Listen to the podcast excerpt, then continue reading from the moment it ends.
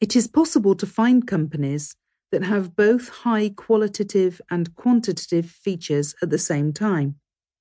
For example, when we look at the Coca Cola Company, we will notice that it meets both of these categories.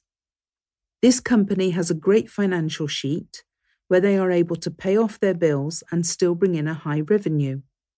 In addition, this company also has a good reputation, one that people know about and trust.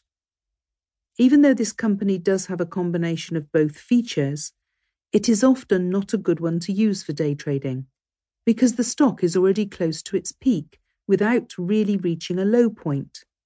But it shows how both categories can come together. It is possible to combine together the fundamental analysis with the technical analysis.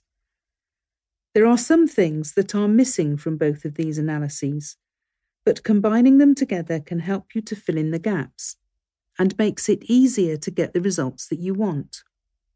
For example, you wouldn't want to pick out a company just because it does well with the fundamental analysis.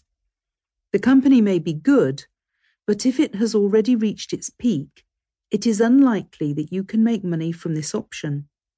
Of course, you could also miss out if you avoid a company that has been stagnant for a bit of time but has good name recognition and will have some big news released soon that changes where the stocks go.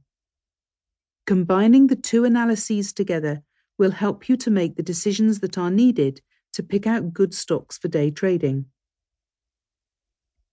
The trick with working inside of day trading is to learn how to put both the technical analysis and the fundamental analysis together. When both of these tools work together, they can give you more confidence on the stocks that you pick, and with some practice, you will be able to make a great income from day trading.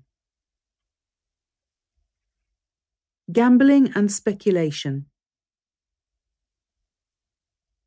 One area that some new traders get confused about when starting day trading is how it differs from speculation and gambling. For one, if you work on day trading the right way, you can actually make money.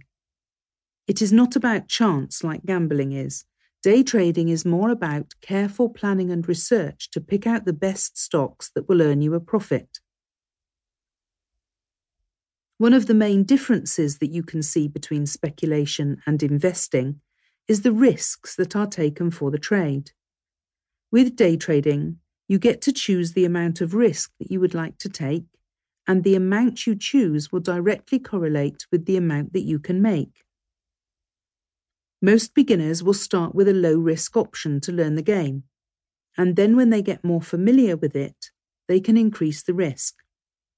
The more risks that you take on, the more your day trading can become like a gamble.